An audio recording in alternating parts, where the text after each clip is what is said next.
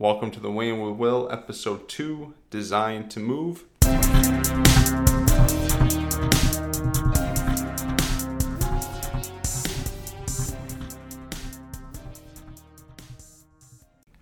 I am your host, Will Roy, fitness director here at Retro Fitness in Rochester, Michigan.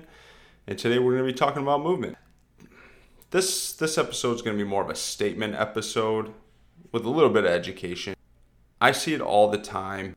A bunch of really stiff individuals training the exact same way at all times. And it usually leads to something like this. You know, Will, uh, man, like my shoulder's bugging me, or Will, man, that like this hip, like I just can't, I can't shake this like little pinch that I got. And it's, eh, I'll tell you, it's because you're not using full range of motion. You're training the same. Your body's gotten used to training a certain way. So anytime it goes outside of that norm, it you get a pull or a strain or God forbid a tear. And those are all very preventable things. Easily preventable things. Now, not saying I'm perfect. I still get issues too. When you train, you're going to have issues. However, I've cleared up so many of my own issues over the years. A lot of stemming, a lot of it stemming from my days when I trained like I was a bodybuilder, where I would do, you know, a chest day, a back day, a shoulder day, an arm day, a leg day, and then I would just repeat that cycle over and over and over again. Um, a lot more pushing than pulling exercises, which created rounded shoulders. I had to undo all of that. And again, I'm not trying to crap on bodybuilding, but let's face it, bodybuilders don't have the best movement capabilities. Um, that's just a fact. And if you train like that, you're probably lacking. And if you're not, hey, you're a rock star because you are the exception to the rule without question. And I applaud you. But to to regain that range of motion, so let let's I'm going to be talking about this so let me get this out of the way. We have passive range of motion and active range of motion. Passive range of motion is where I take a part of your body, say your leg, and I pull, say you're on your back, and I pull your leg up to your hip. Okay, like I'm stretching your hamstring. And I'm able to pull it to your hip or even a little bit past. Now you've you've let your leg go limp, so I'm holding it. Now I tell you to pull your leg in that same position. I'm no longer holding it. Can you get your leg to where I just had it? And if the answer is no, then you do not have active range of motion in that position. In other words, you don't have very good range of motion. You should at least be able to get parallel to your hip um, lying on the ground. And if you can't, then you have some kind of restriction. And again, what is that from? Well, you could do you sit all day? You know, do you train your hamstring? Do you train your hamstrings at all? It, there's a gazillion different things. The point is, you have to start training these ranges of motion so that you have access to them at all times. And if you don't, then you have to put in some work. You know, how do we get there? There's, you know, probably the first thing pops your head is, oh, like more stretching? Yes, more stretching. But if you do not work those new ranges that you just stretched out, it will not hold. So, for instance, if I um, say I do a, some deep squats, so I'm getting real deep, I'm stretching my hips out to to their max, right? Um, and I'm just holding that position. Okay, I get up, I'm feeling good. It's like, okay, yeah, my hips have definitely opened up some. However, if I don't grab a kettlebell or get under a squat rack and start working that range of motion that I just stretched out and gained access to, my body's not going to tell me that I need to hold on to it. So, in other words, you kind of did it for nothing if you don't train it in that range of motion immediately. And it's not going to be like, oh, you did it once and I trained it and now I have access to it. No, you have to, this, you've probably lost these ranges of motion over the years, over years. So like it's going to take time. You know, when I fixed a lot of my issues, it was I was hammering these types of things two to three times a day, stretches, working, um, working them after I after I've done them. I, I did it every day, sometimes two to three times a day, And it takes time, it takes consistency, just like any other type of training. However, this is even more important. Like, yeah, having big muscles is cool, but guess what? Those big muscles don't get you far if eventually you're probably going to end up getting hurt. You know, what are some of those exercises? Well, I have a list of six. These are the ones that I did.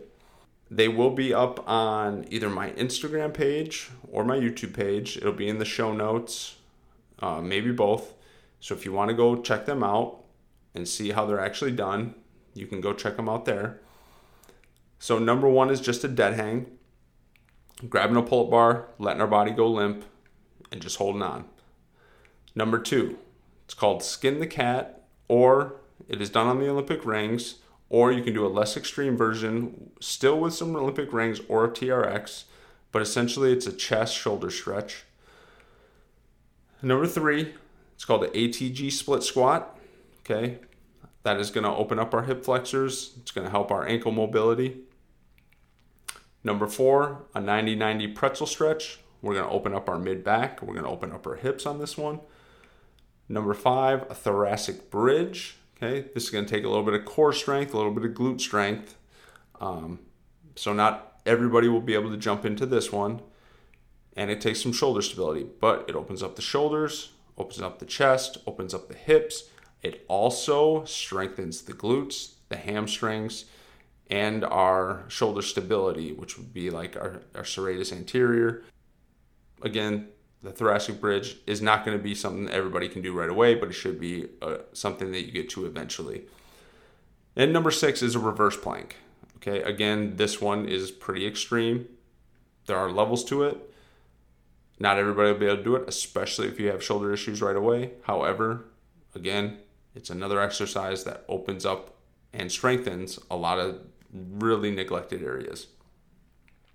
So, those are my six. Again, I will make sure that there's a link to either YouTube or Instagram where you can go check these out. These are the ones that I do religiously. I still do them all multiple times a week. Some of them that I, the dead hang I do before every workout. Skin the cats I do probably some form in every workout. Um, really, the only one of these that I probably don't do every single day is probably a reverse plank. The other ones I do every single day, no matter what. Whether I'm training, not training, I just end up doing them at some point. There's no equipment necessary. There's no reason you can't do these at home. Um, even if you don't have a pull-up bar, go buy one. You can get those door frame ones for like 25 bucks. Do it first thing in the morning. Do it at the end of the day. Don't even need gym access to do these. So there's really no excuse why you can't be moving better, especially if you're somebody in pain especially if you're somebody that has nagging shoulder issues or nagging hip issues. All of these things can be fixed. It just takes time, it takes consistency, it takes discipline, um, and it takes knowledge, which hopefully I'm providing here today. I'm going to elaborate on this. We are designed to move. And unfortunately, with the rise in social media and the rise in a gazillion different entertainment uh, avenues that we have access to Netflix, Amazon Prime, uh, Disney. Uh, what are some of the other ones? Uh, Hulu, Sling TV. Like pretty much you name it, it's there's one out there for it. We're sitting a lot. This is like probably the worst thing, everybody. And I'm not the first person to say this, but it really is not good for us. I don't even like the fact that I have to sit down and discuss this podcast. Maybe I need a standing desk for this podcast.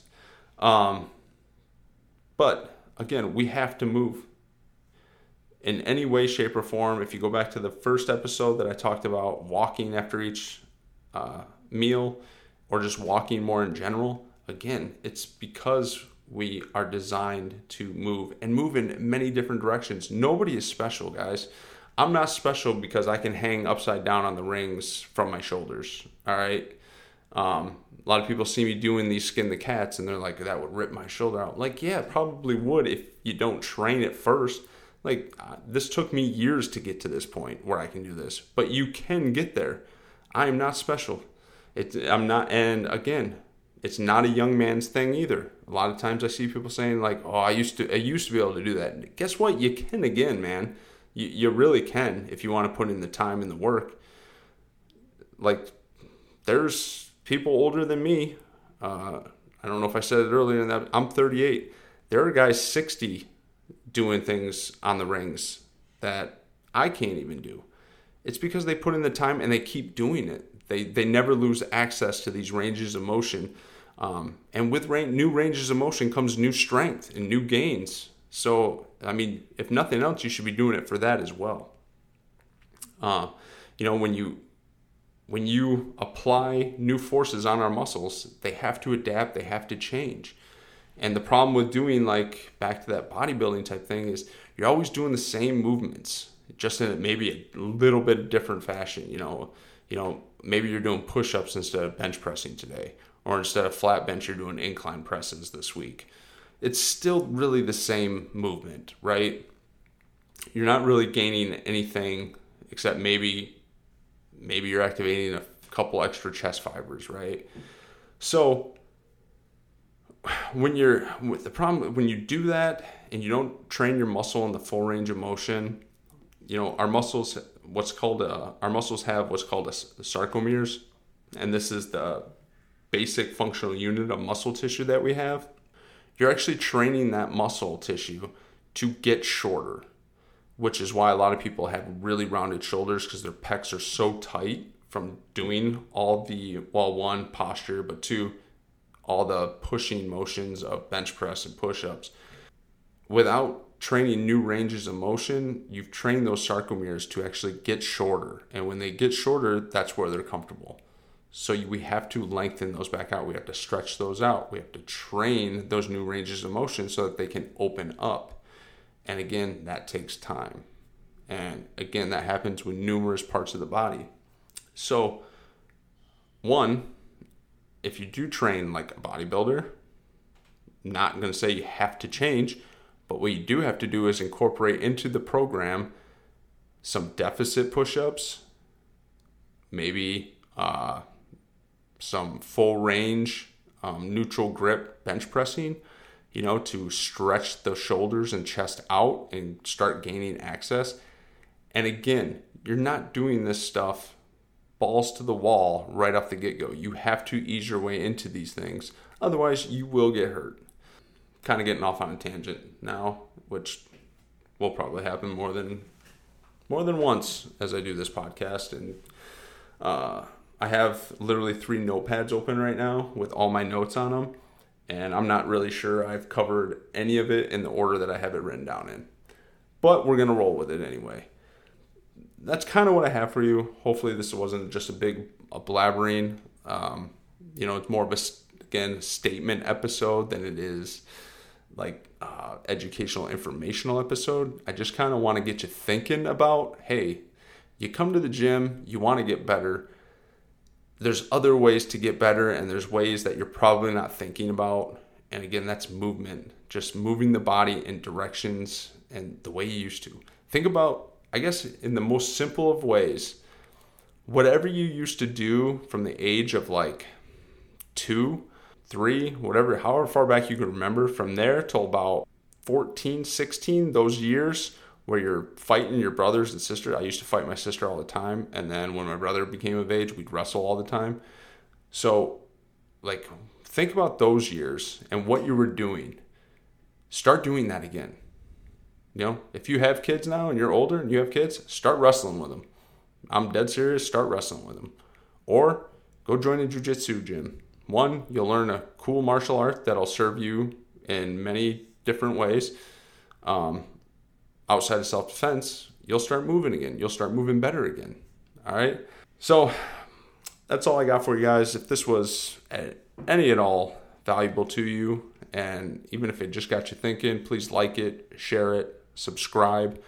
Um, don't be afraid to hit me up on uh, probably the one I'm most active on right now is Instagram. Shoot me some messages with some topics you want me to cover. Again, I've been doing this a long time. I have coaches here that I work with that have just as much knowledge as me, um, some of them even more. So we have, and uh, again, I'll say this: they will be on here. Hopefully, hopefully I can get them on if they're willing to share. But again, it's for you. Let me know what you want to know more of, and I'll get it out to you. Episode two in the books. I'll see you for episode three. Thanks for listening.